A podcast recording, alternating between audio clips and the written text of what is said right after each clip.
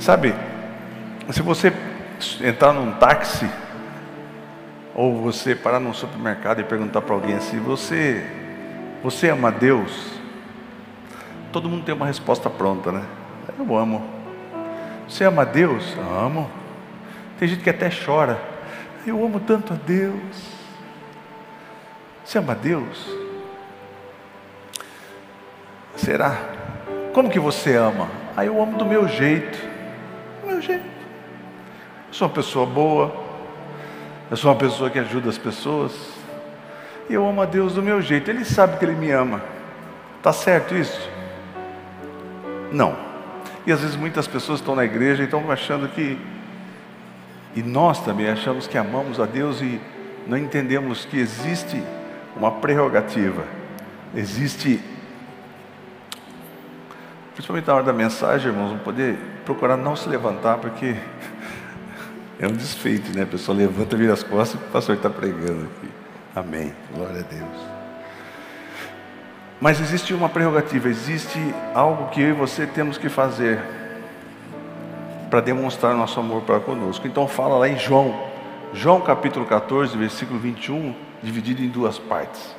Diz assim, ó. Coloca para nós, por favor, ou eu leio aqui. Aquele que tem os meus mandamentos. O que, que é esses mandamentos, pastor Ciro? Ah, é os dez mandamentos? Não. É a palavra de Deus. Amém? Aquele que tem, que tem os meus mandamentos, tem aonde? Em casa, com a Bíblia aberta, no Salmo 91, é assim? Isso, por isso que, irmãos, é, é a mensagem. Se puder colocar um retorno para mim aqui, eu só estou ouvindo. Alô, isso, que bom. Não é os, os mandamentos, mas é a palavra de Deus que nós temos que ter e temos que amar. Quem ama a palavra de Deus? Quem ama a palavra de Deus busca como? Lendo a Bíblia, vindo aqui na igreja, que todos os pastores nós compartilhamos a palavra de Deus. Então Jesus está dizendo aqui que aquele que tem os meus mandamentos e os guarda. Você tem guardado a palavra de Deus no seu coração. Mas eu não tenho. Quando vem as dificuldades, eu não tenho um, um versículo bíblico para falar para mim mesmo. Quando vem alguém e pergunta para você, por que você serve esse Jesus? Você não tem palavra. Eu estou falando, fazendo uma auto-reflexão, estou falando com você. Eu tive uma experiência esses dias, aproveitei o feriado, eu fui num hotel, um hotel de poucos quartos. E a dona do hotel e o, o filho da dona, a gente começou a conversar no café, de repente Deus deu uma abertura, eu comecei a falar do Evangelho. E o Espírito Santo vai te usando. E a pessoa é cheia de dogmas, cheia de cultura, e você, pastor, como que eu vou fazer para não ofender a pessoa católica? Não esquenta com isso, o Espírito Santo vai te dirigir. E eu comecei a falar do amor de Deus, e aquela pessoa falou, viu, vem de novo para o hotel, né, Kathleen? Não precisa nem pagar. Eu falei, não, eu só quero conversar com você, porque as pessoas estão vivendo pela forma como elas acham que é. Ah, Deus funciona assim. Deus, Deus vai reconhecer que eu amo, porque eu choro e falo, ah, Deus, como eu te amo. Não.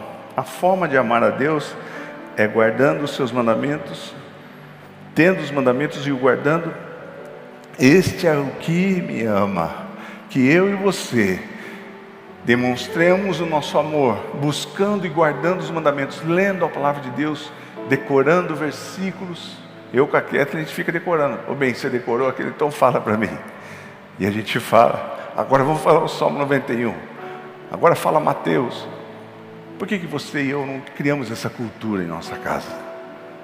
Às vezes a gente fala tanta coisa que não. Né? Tanta coisa sem, sem proveito nenhum. Você tem guardado os mandamentos? Se puder abaixar um pouquinho o teclado para mim, por favor.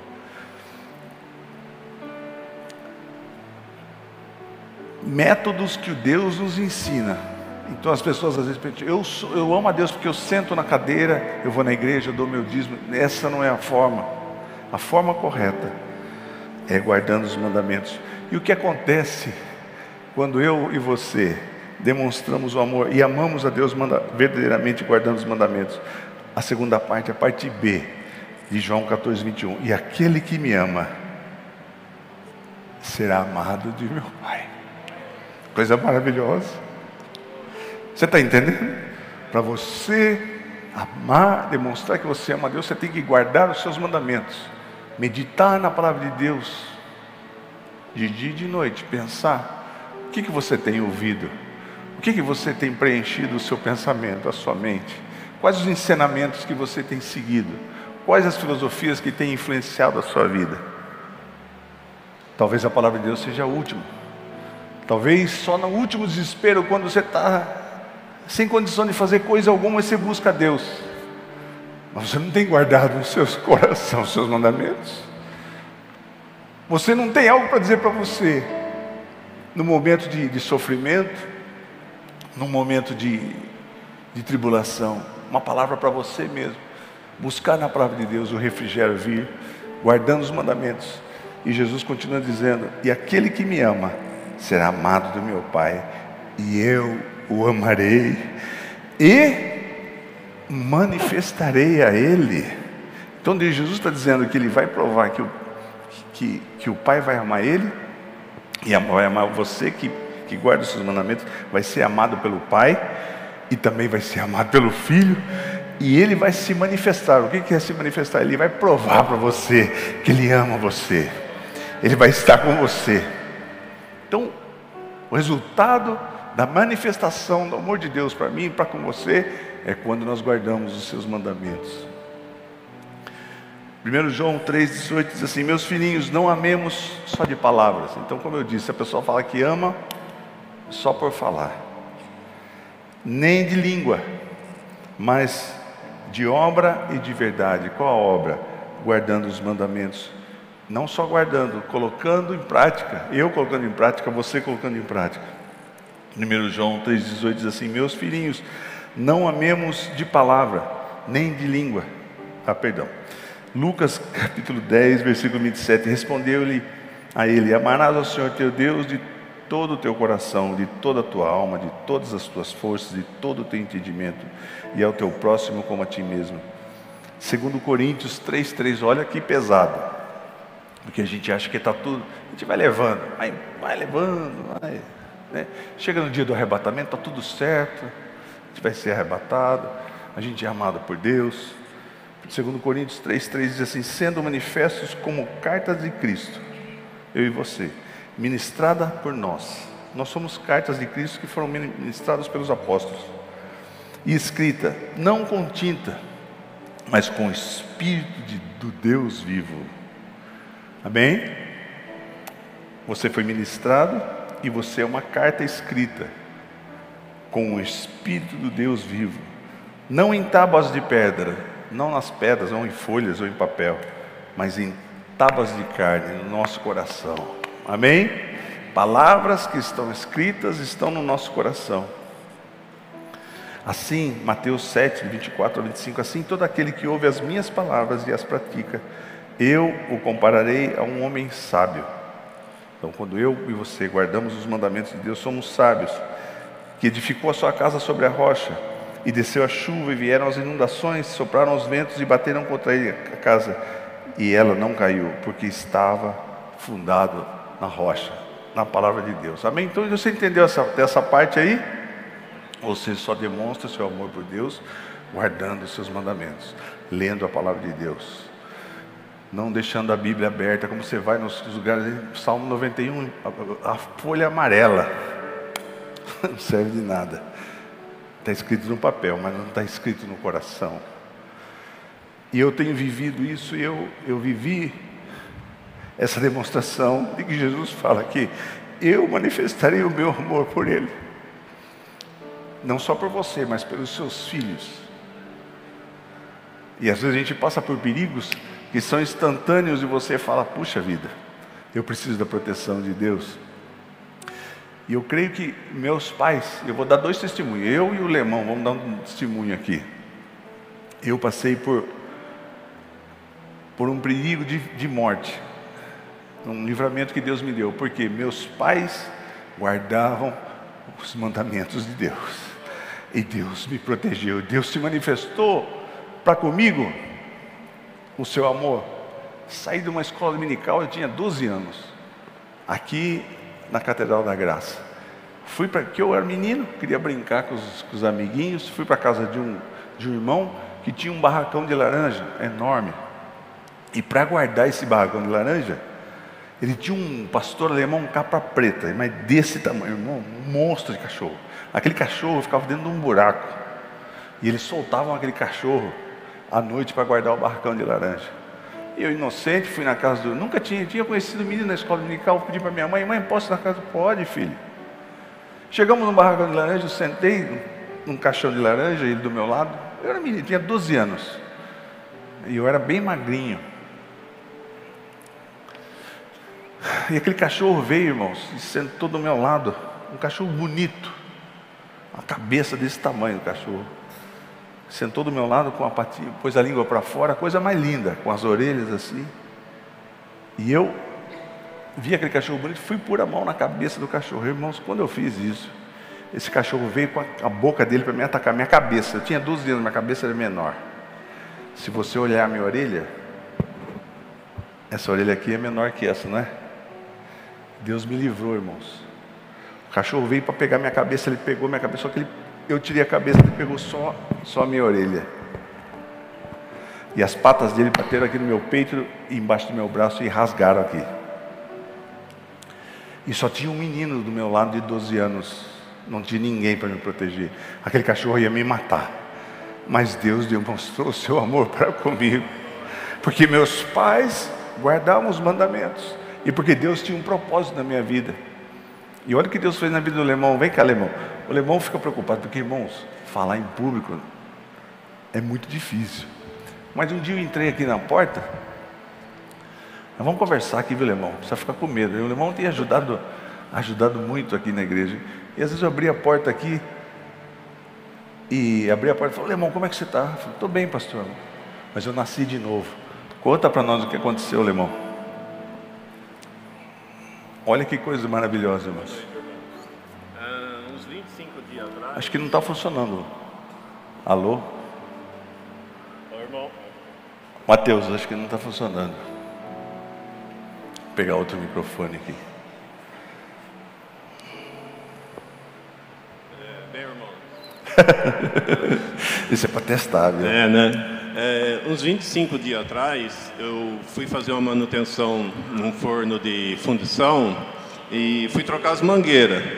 Aí no outro dia, eu fui testar, fui ver se estava vazando água. Só que o forno estava ligado. Aí o rapaz eu perguntei se podia. Ele foi desligou o forno, só que o forno tem dois capacitor e demora uns 25 minutos para descarregar. A hora que eu fui tacar a mão no cano de água, apagou tudo.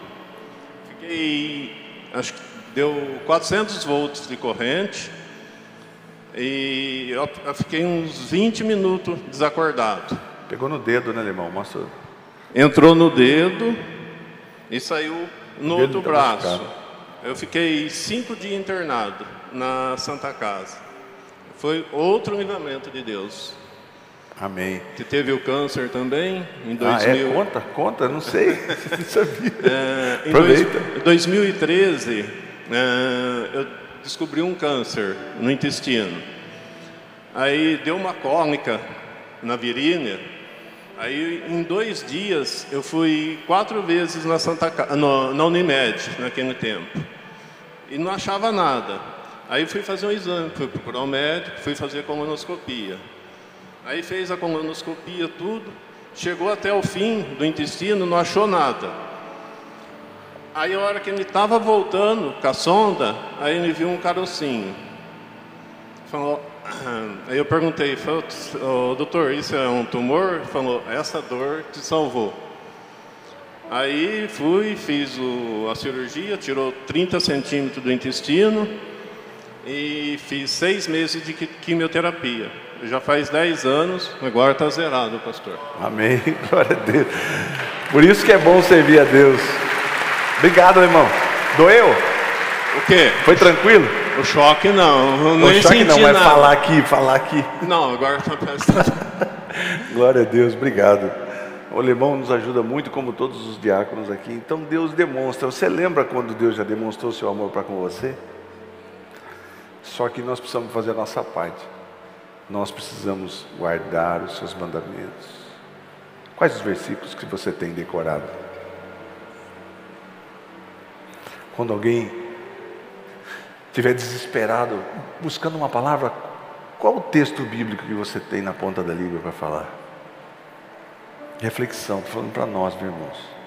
Nós temos que ter. Amém? Quem que está vendo o que está acontecendo em Israel? Todo mundo está vendo. Tem pessoas que falam, é mais uma guerra. É difícil afirmar as coisas. Mas eu queria mostrar para você que quando Deus faz uma aliança e quando Deus promete, quando Deus faz um pacto, Ele cumpre até o fim. Amém? Quem crê, quem crê nas promessas de Deus aqui? Amém. Então por isso que nós não somos um povo vendido assim que está ao léu. Eu e você somos amados, somos protegidos, amém? Tem muita gente dispersa, nós estamos falando pérolas de vida aqui, a pessoa nem está dando bola, mas está tudo certo. Nós temos que ter paciência, porque nós vivemos uma época em que a humanidade, irmãos, o homem está assim. Tem muita gente, nós pensamos como pastores, a fala, vamos falar do amor de Jesus, a pessoa vai gostar. Tem muita gente que odeia, que fica como um comichão no ouvido. E se você fala, oh, viu, você precisa guardar os mandamentos, a pessoa fala, eu não preciso de nada não. Eu sou dono de mim mesmo. Eu não vou obedecer nada. Eu vou guardar mandamento, coisa que manda para mim, eu não vou obedecer não. Eu vou seguir minha vida. É ou não é, irmãos? Mas a vitória está em se submeter aos mandamentos de Deus. Nós estamos num limiar, irmãos, de grandes coisas que vão acontecer no mundo. Eu queria mostrar para você porque muita gente não entende. Pastor, onde fica Israel? Que país é esse? O que está acontecendo? Que negócio de faixa de Gaza? Sabe que, o que, que é isso? Vou mostrar para você. Eu não sou professor nada. Eu sou professor de educação física. Fazer uns exercícios até ensino você. Mas eu queria compartilhar com você para você entender e para você saber que tudo que a palavra de Deus prometeu para mim e para você está se cumprindo. Amém? Então eu queria mostrar para você no mapa onde fica Israel. Se puder tirar o fundo para mim, por favor. Então, irmãos, esse que está em branco é o, o mapa de Israel. Todos estão vendo, queridos? Eu não tenho como mostrar aqui. Então, esse pedaço laranja é a Cisjordânia, que é um, um combinado. Você sabe que em 1948 foi instituído o Estado de Israel. Esse pedacinho de terra menor que o Estado de Sergipe. E todo mundo quer. É 0,6 alguma coisa de território do, dos países em relação aos países islâmicos que estão em volta. Então a faixa de Gaza é aquele pedacinho laranja ali que faz divisa com o Egito. Então essas pessoas que nós falamos de palestinos, eles estão naquele lugarzinho. Quanto mede aquilo ali, pastor? Cerca de 40 quilômetros de comprimento por uns, eu não sei se é 10 quilômetros, eu não sei exatamente quanto é, porque tem várias partes diferentes. Então ali acontece o seguinte: ali é um lugar cercado. Eu estive em Israel três vezes. Irmãos, a segurança. Quem já ouviu falar do Mossad? Mossad? Nunca ouviu falar? Mossad é o serviço de inteligência do Estado de Israel. É o mais poderoso da terra. Pessoal que. Como assim, pastor? É, eles que tem de satélite, tecnologia. Tudo que você tem, nós usamos de tecnologia hoje, irmãos, Deus deu para Israel. Você sabia disso? Quem que inventou o Waze? Quem que inventou o, o, o WhatsApp? Quem que inventou o negócio de Google? Tudo judeu, irmãos. Os maiores prêmios Nobel, Nobel quem ganhou, são a maioria judeus. Por quê? Uma terra que não, não tem nada, uma terra que só tem pedra, rocha, deserto. Como que é bem sucedido? Que Deus deu sabedoria. Deus deu inteligência. Então é uma história longa, mas para você entender qual é o nó cego que Israel está enfrentando. Então, nessa faixa de Gaza, nós temos cerca de 2 milhões de pessoas que vivem ali como prisioneiros. Imagine um tamanho de um, de um local de 40 quilômetros por, por 10. É, é, bem, é bem populoso o negócio ali. E agora, Você sabe o que aconteceu? Isso que nós ficamos pensando, né? Como pode ter acontecido? Porque nós vivemos, irmãos, num mundo de mentiras. Você sabia disso? Narrativas. Que você ouve uma história e fala, ó, oh, é verdade, hein? Ó, olha a verdade. Quem lembra de 11 de setembro? Lembra? Nossa, os árabes pegaram os aviões, vamos atacar o Iraque. Acho que tem as imagens aí, ao 11 de setembro. Eu estava lá, irmãos, sete dias antes eu estava embaixo das torres gêmeas, comendo nhoque. Depois de sete dias eu fui para o Canadá e eu fiquei preso. Aí você vê que um prédio, irmãos, eu olho, se eu olhar para cima assim, ó, cento e poucos andares, dava vertigem de olhar de baixo para cima, imagina de cima para baixo. E você fica pensando, mas um avião bateu lá em cima e de repente o prédio desmoronou? Já parou para pensar nisso? Se você olhar câmeras, tem. Bom, eu não vou falar, não vou ser, falar da teoria da conspiração. Eu lembro que eu fiquei preso porque eu tive que voltar para Nova York. Tive cinco entrevistas para entrar para Nova York, revistaram tudo. Se eu tinha tesourinha, tudo mais. Eu fiquei preso. Acho que até minha mãe pediu para orar. Quem lembra disso aqui? Alguém? É, o pessoal lembra. Minha mãe pediu para orar por quê? Porque o espaço aéreo estava fechado. Eu não sabia quando ia voltar para o Brasil. Você fala, puxa vida, mas. Então os árabes pegaram um avião, olha que planejamento. Será que os Estados Unidos não sabia? Será que o serviço de inteligência não sabia? Tem a imagem, não sei se eles do Bush, esse é o presidente Bush, ó. Na hora do ataque, ele estava com a popularidade dele lá embaixo, ninguém gostava do Bush. Ele estava sentado com as crianças, aí vai vir alguém do governo americano e vai falar para ele, viu? Os Estados Unidos está sob ataque violento. Olha a reação dele. Ele está ali numa escola, olha lá, ó, a reação dele. Ah, tá. Continua sentado. Você entende, irmãos? O que, que um presidente da república faz quando alguém chega e fala, viu, a nação está sob ataque? Atacaram as torres gêmeas com dois aviões. Continua sentado. Eu estou falando para isso para você pensar. Por que, que os Estados Unidos entrou na Segunda Guerra Mundial? Quem sabe? Quem estudou história aqui? por causa de um ataque do Japão a Pearl Harbor, que era um local lá no Havaí que tinha muitos navios. Quem está gostando da história aí, levanta. Mas isso tem um fundo, eu estou explicando para você, para você entender o que nós estamos acontecendo, o que estamos vivendo. 350 e poucos aviões voando do Japão, chegando perto de Pearl Harbor. Um domingo, lá, acho que é domingo, todo mundo passeando, pessoal almoçando. Ninguém percebeu que tinha 350 e poucos aviões? Abatou gente, bastante pessoas. Primeira Guerra Mundial, mesma coisa. Chama-se false flag bandeira falsa. Você inventa uma história. Aí a sociedade se revolta, todo mundo apoia. O presidente fala: Isso mesmo, presidente. Mas no 11 de setembro, popularidade lembra: vamos fazer uma guerra, vamos atacar o Iraque que o Iraque que mandou. Lembra desse, desse momento aí? Eu sou da geração que assistiu a primeira vez transmissão de uma guerra pela televisão, irmão. Como é que chamava o, o, o terrorista lá? Bin Laden, é esse mesmo. Então, aí Saddam Hussein tinha bomba química, não tinha? Fuçaram, fuçaram, acharam alguma coisa, irmãos? Não acharam nada. O homem ficou preso num buraco. Quem lembra disso? Fecha aí. Então a gente vive de narrativas. Guerra do Vietnã. Por que, que os Estados Unidos entrou na guerra do Vietnã? Eu sou da década de 70, os irmãos aqui lembram da guerra do Vietnã. O pessoal lutando na selva. Por quê? Os Estados Unidos de bobeira deixou um avião lá na praia, perto do, do litoral do, do Vietnã, eles dizem que foi atacado. Narrativas mundo de mentiras. E eu não sei, por isso que tudo está no controle de Deus, irmãos. Nós temos que orar por Israel. Mas existem políticos, existem pessoas que têm interesse Eu estou só colocando um ponto de interrogação na sua cabeça. Eu não estou afirmando nada, amém? Ninguém vai me culpar de estar afirmando nada. Só estou falando para você pensar. Eu fui no estado de Israel. Irmãos, o Carlinhos estava comigo.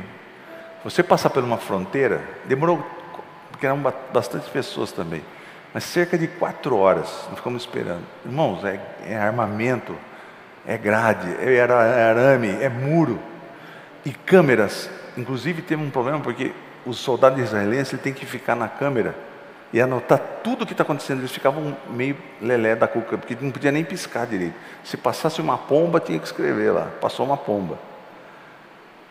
E durante sete horas, você parou para pensar nisso? O Estado de Israel, que é o maior Estado, um dos maiores exércitos, soldados mais preparados do mundo, deixaram o povo entrar. Cortar a cerca. Irmãos, olha o que eles fizeram. Cortaram a cerca com. Invadiram entrar nos kibbutz. O que é kibbutz, pastor Círio? Kibbutz são fazendas israelenses em que você vive em várias famílias e todos cultivam juntos, cuidam das crianças, tem um sistema de saúde deles lá, a economia, tudo eles, é entre eles. Então todo mundo trabalha e todo mundo divide a renda da colheita igualmente. Está entendendo? E ali perto da, da faixa de Gaza, tinha muitos kibbutz. Então o kibbutz tem creche, e nós vimos o que aconteceu, irmãos. Vocês estão sabendo. Invadiram, colocaram fogo nas casas, as pessoas dormindo, eles mataram. Por quê? Porque era um feriado. E era um dia sagrado para o povo de Israel. Exatamente sim, é, dando a data de depois de 50 anos depois de de 1973, que teve a guerra do Yom Kippur, que era um outro feriado, teve um ataque em Israel, ninguém estava esperando. Você está entendendo o que eu estou falando, irmãos? Pensa. Teve esse kibbutz, degolar as crianças, coisa terrível. Vocês viram as crianças que estão como refém dos soldados do Hamas? Vocês viram não? Os soldados pegando as crianças, as, as crianças em gaiolas, isso é verdade. Dizem que era fake, mas não é verdade. Então eles entraram, durante sete horas o exército israelense não reagiu. Agora, a opinião pública mundial está dizendo: Israel, pode entrar, mata todo mundo. Então, a gente vai entendendo, irmãos, que eu queria que você entendesse que Israel, só para você ver, onde que Israel está? Não, outro mapa. Outro mapa o mapa que, essa é a faixa de Gaza, o mapa que mostra onde Israel está no meio dos outros países. Aquele que eu falei para diminuir. Isso, ó. Israel, irmãos, é aquele laranjinha lá, ó.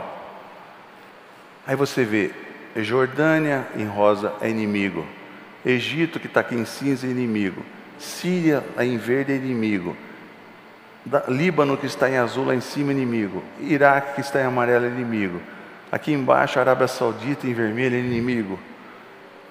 O pior que de todos, aquele em marrom, Irã, Catar, Kuwait, Emirados Árabes Unidos, tudo inimigo, irmãos. Todos esses querem aniquilar Israel. Você entende onde Israel está?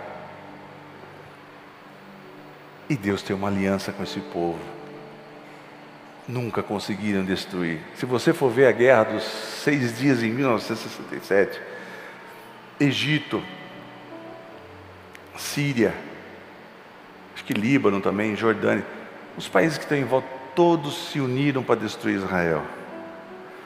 Mas tem um anjo que Daniel fala, um anjo Miguel, que cuida de, cuida de Israel, irmãos. Então existem coisas sobrenaturais. Deus demonstra o seu amor para com você quando você Guarda, é isso que eu estou batendo na tecla. Deus tem uma aliança com Israel. Mas o povo não aceita Jesus, sim. Vai chegar um momento que eles vão aceitar, eles vão reconhecer Jesus como Messias. Mas pelo fato desse povo de Israel não reconhecer Jesus como Messias, o Salvador, porque eu e você somos salvos. Você entende isso? Amém? Então, nós somos enxertados na oliveira. aliança que Deus tem com Abraão, ratificou com Davi, com Jacó. Essa aliança é perpétua. Então Deus, se você perguntar, Israel vai ser destruída, pastor? Não vai ser destruída. Mas eles vão ser muito atacados. Então o que eu digo para você? O pano de fundo. Pastor, vai acontecer a guerra. Esse é Gog e Magog. Eu não posso afirmar isso. Eu só quero dizer para você que hoje nós estamos num. Quem já jogou War? Lembra aquele joguinho War? Já jogou? Quem já jogou War, irmãos? e tem um mapa ali, tem, tem os batalhões. Agora Israel está totalmente cercada. Então, quem banca esse Hamas e esse Hezbollah que está começando a atacar lá do norte do Líbano é Irã. O Irã, o, esta, o Estado do Irã, primeiro lugar de, que está no estatuto do, do Irã, é destruir Israel. Não é da, da comida para o povo, da, é, fazer ah, alguma coisa social, é, esgoto, água potável, não, é destruir Israel. É um ódio que eles implantam, toda criança islâmica influenciada pela mãe desde o, desde o do, do momento que é amamentado. Sabia disso? É um ódio. Você vê as crianças falando de nove anos, e uma menina falando, e eu destruí meu quarto, meus brinquedos, minhas bonecas, mas não importa. O que importa é que nós queremos destruir o povo de Israel. É um ódio satânico. E eles veem Israel e também nós cristãos como iníquos. E na filosofia maligna deles, tenho até medo de falar isso no YouTube. Eles dizem que enquanto não eliminarmos nós, o, o mundo tem que ser islâmico. Mas Deus tem um plano. E a demonstração disso é que Israel está lá desde 1948. Isaías diz que pode uma nação se tornar em um dia, em 1948, tem umas imagens aí, ó. Esse é um brasileiro que está de óculos aí, chama-se Oswaldo Aranha. Dizem que ele deu voto de Minerva, mas como o pastor Edinaldo nos é, ensinou aqui, não foi um voto, mas foram votos, mas foi muito apertado. Mas no momento em que foi criado o Estado de Israel, no mesmo dia, todos os países em volta declararam guerra a Israel. Então, voltando no mapa lá, que mostra os, todos os países em volta de Israel, só para mostrar para você, o que, que vai acontecer, pastor Ciro? Aquele grande país lá chamado Irã, é um país que provavelmente já tem a bomba atômica, mas ele tem lutado, tem durante muitos anos tentado fazer a bomba atômica. E aquele país chamado Síria, a Rússia que banca aquele ditador da, Síria. Então eles declararam esses dias que agora você sabe que Israel atacou a força aérea. Como que funciona? A força aérea ataca para dizimar todas as estruturas logísticas. Então derruba ponte, derruba armazém, derruba central elétrica, para deixar a terra arrasada, pra, é, parte de água, para deixar a população arrasada. Então Israel não tem como, como não deixar de atacar. Lógico, como eu falei para você, quem criou isso foi o fato de o exército israelense não perceber que havia um ataque. Mas agora eles têm toda a narrativa para dizer: nós vamos atacar. Mas só que é muito difícil, porque o pessoal do Hamas usa como escudo crianças, velhos, eles ficam em hospitais, eles ficam em escolas. Então, irmãos, Irã disse esses dias atrás: se vocês colocarem os pés lá dentro, nós vamos atacar vocês. Então seria Irã, Síria, Líbano e os países árabes e que vão atacar simultaneamente Israel. E obstantemente, não obstantemente, ao mesmo tempo, onde está o mar Mediterrâneo azul ali, os Estados Unidos atracou dois porta-aviões com aviões com caças e com bombas nucleares. E os Estados Unidos falou: Irã, se você atacar Israel, nós vamos contra-atacar. Você entende que é uma guerra mundial e atrás disso está a União Soviética? Todos têm interesse. Então todo mundo está com gatilho na mão. E o Estado, o Estado de Israel deu 24 horas, falou: vocês saem, volta lá naquele mapa da, da faixa de Gaza. Irmãos, você imagina um povo, 2 milhões de pessoas moram lá. Não, no outro, querido, o outro. Isso. Eles estão lá no norte. O Israel falou: viu, vocês descem, quem está no norte desce para o sul, porque nós vamos arrasar com esse território.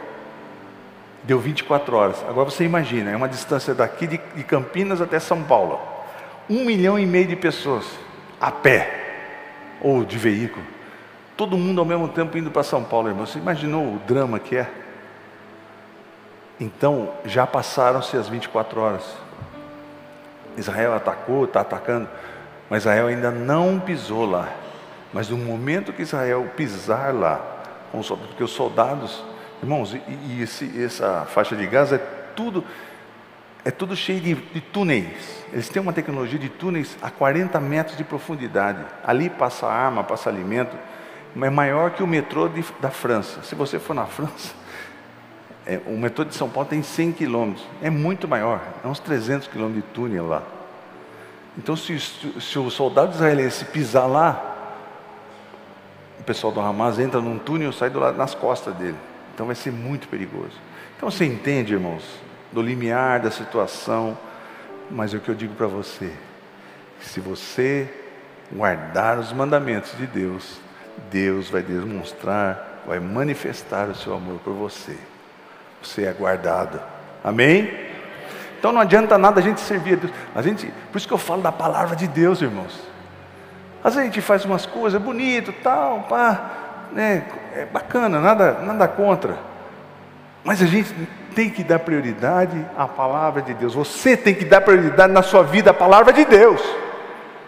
Para a sua salvação eterna, para que Deus demonstre o seu amor, manifeste o seu amor na sua vida através desse mandamento. A partir de hoje, pastor Ciro, eu não sei nenhum versículo de cor, você vai começar a decorar o versículo.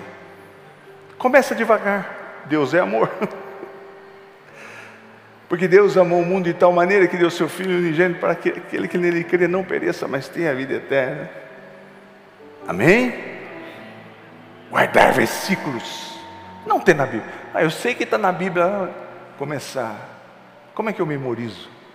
Eu tenho, que, eu tenho que ler várias vezes. Eu tenho que pegar na minha geladeira. Eu preciso fazer isso em casa. Pega um quadrinho desses que você compra do 99, de escrever, escreve um versículo, seu filho vê na geladeira e fala, pai, que é isso? Não, esse versículo nós vamos decorar essa semana. E nós vamos falar esse versículo na, na mesa. Amém? Irmão, estou te ensinando, porque a gente fica, pode ficar com um monte de coisa aqui, mas são coisas que não funcionam. Vamos praticar isso aí? Eu estou falando palavra de vida para você, para que você entenda que o seu futuro e a demonstração do amor de Deus para com a sua vida depende de um ato nosso. Tem gente que nunca abriu a Bíblia. Eu não estou, querendo fazer isso para é, chamar a atenção de alguém, de maneira nenhuma. Eu estou falando de, de uma coisa que eu estou alertando você. Nós somos colocados como os pastores falando, viu, vai por aqui. Usa a palavra de Deus. Não fica pensando em besteira. Não fica ouvindo as conversas, porque o mundo é cheio de narrativa, irmãos. O mundo muda e as pessoas fazem cada loucura que você faz. Eu, por que, que você faz? Eu faço isso porque eu acho que é certo e eu vou casar com um animal e está tudo. Está nesse nível. Mas a palavra de Deus nos orienta e nos dá vida, amém? Não adianta nada você vir, eu vir aqui, sentar aqui e ouvir, mas não guardar no meu coração. Eu tenho que sair daqui com João 14, 21 no meu coração. Você tem que sair daqui. Amanhã pode ser tarde. Assim como o lemão, Deus deu vida para ele, mas ele podia estar morto. Quanto tempo Deus tem te livrado? Você está guardado? Você tem o amor de Deus sobre a sua vida? Aquele que me ama, o que guarda os meus mandamentos.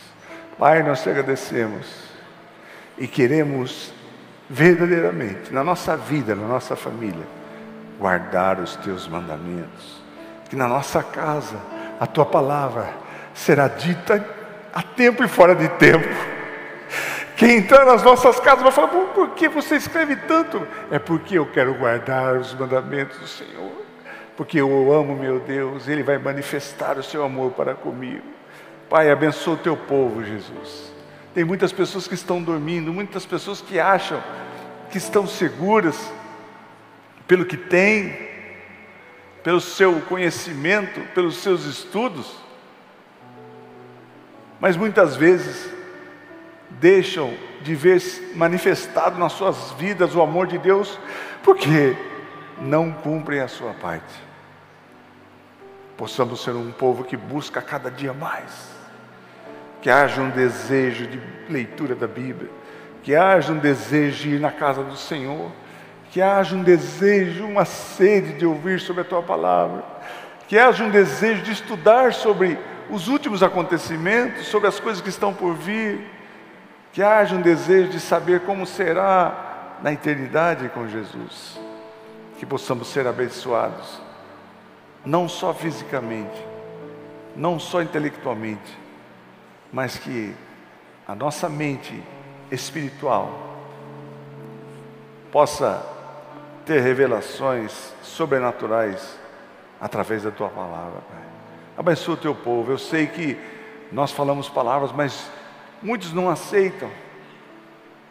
Mas a tua palavra diz que nós temos que lançar o pão sobre as águas. E quem tiver sede, quem tiver vontade, vai seguir os seus preceitos. Que possamos ser uma igreja fundamentada na tua palavra. Que possamos não olhar nem para a esquerda nem para a direita, mas olhar somente para Jesus, o autor e consumador da nossa fé, e baseados nas promessas de Deus baseados nos mandamentos. Em nome de Jesus eu declaro sobre a sua vida, sobre a sua família, sobre você. Que em nome de Jesus você e eu tenhamos, tenhamos o desejo cada vez maior de estarmos num carro, vai fazer uma viagem, eu vou começar a ouvir a tua palavra, liga um aplicativo, começo a ouvir a mensagem, comece a ouvir as promessas que Deus tem para você que é a única coisa que te guarda. A única coisa que te guarda desse mundo tenebroso é Jesus. Que essa palavra possa ser guardada nos corações, que seja uma semente que foi lançada agora, e que as famílias possam, a partir de hoje, se dedicar mais a buscar a tua palavra, em nome de Jesus. Amém.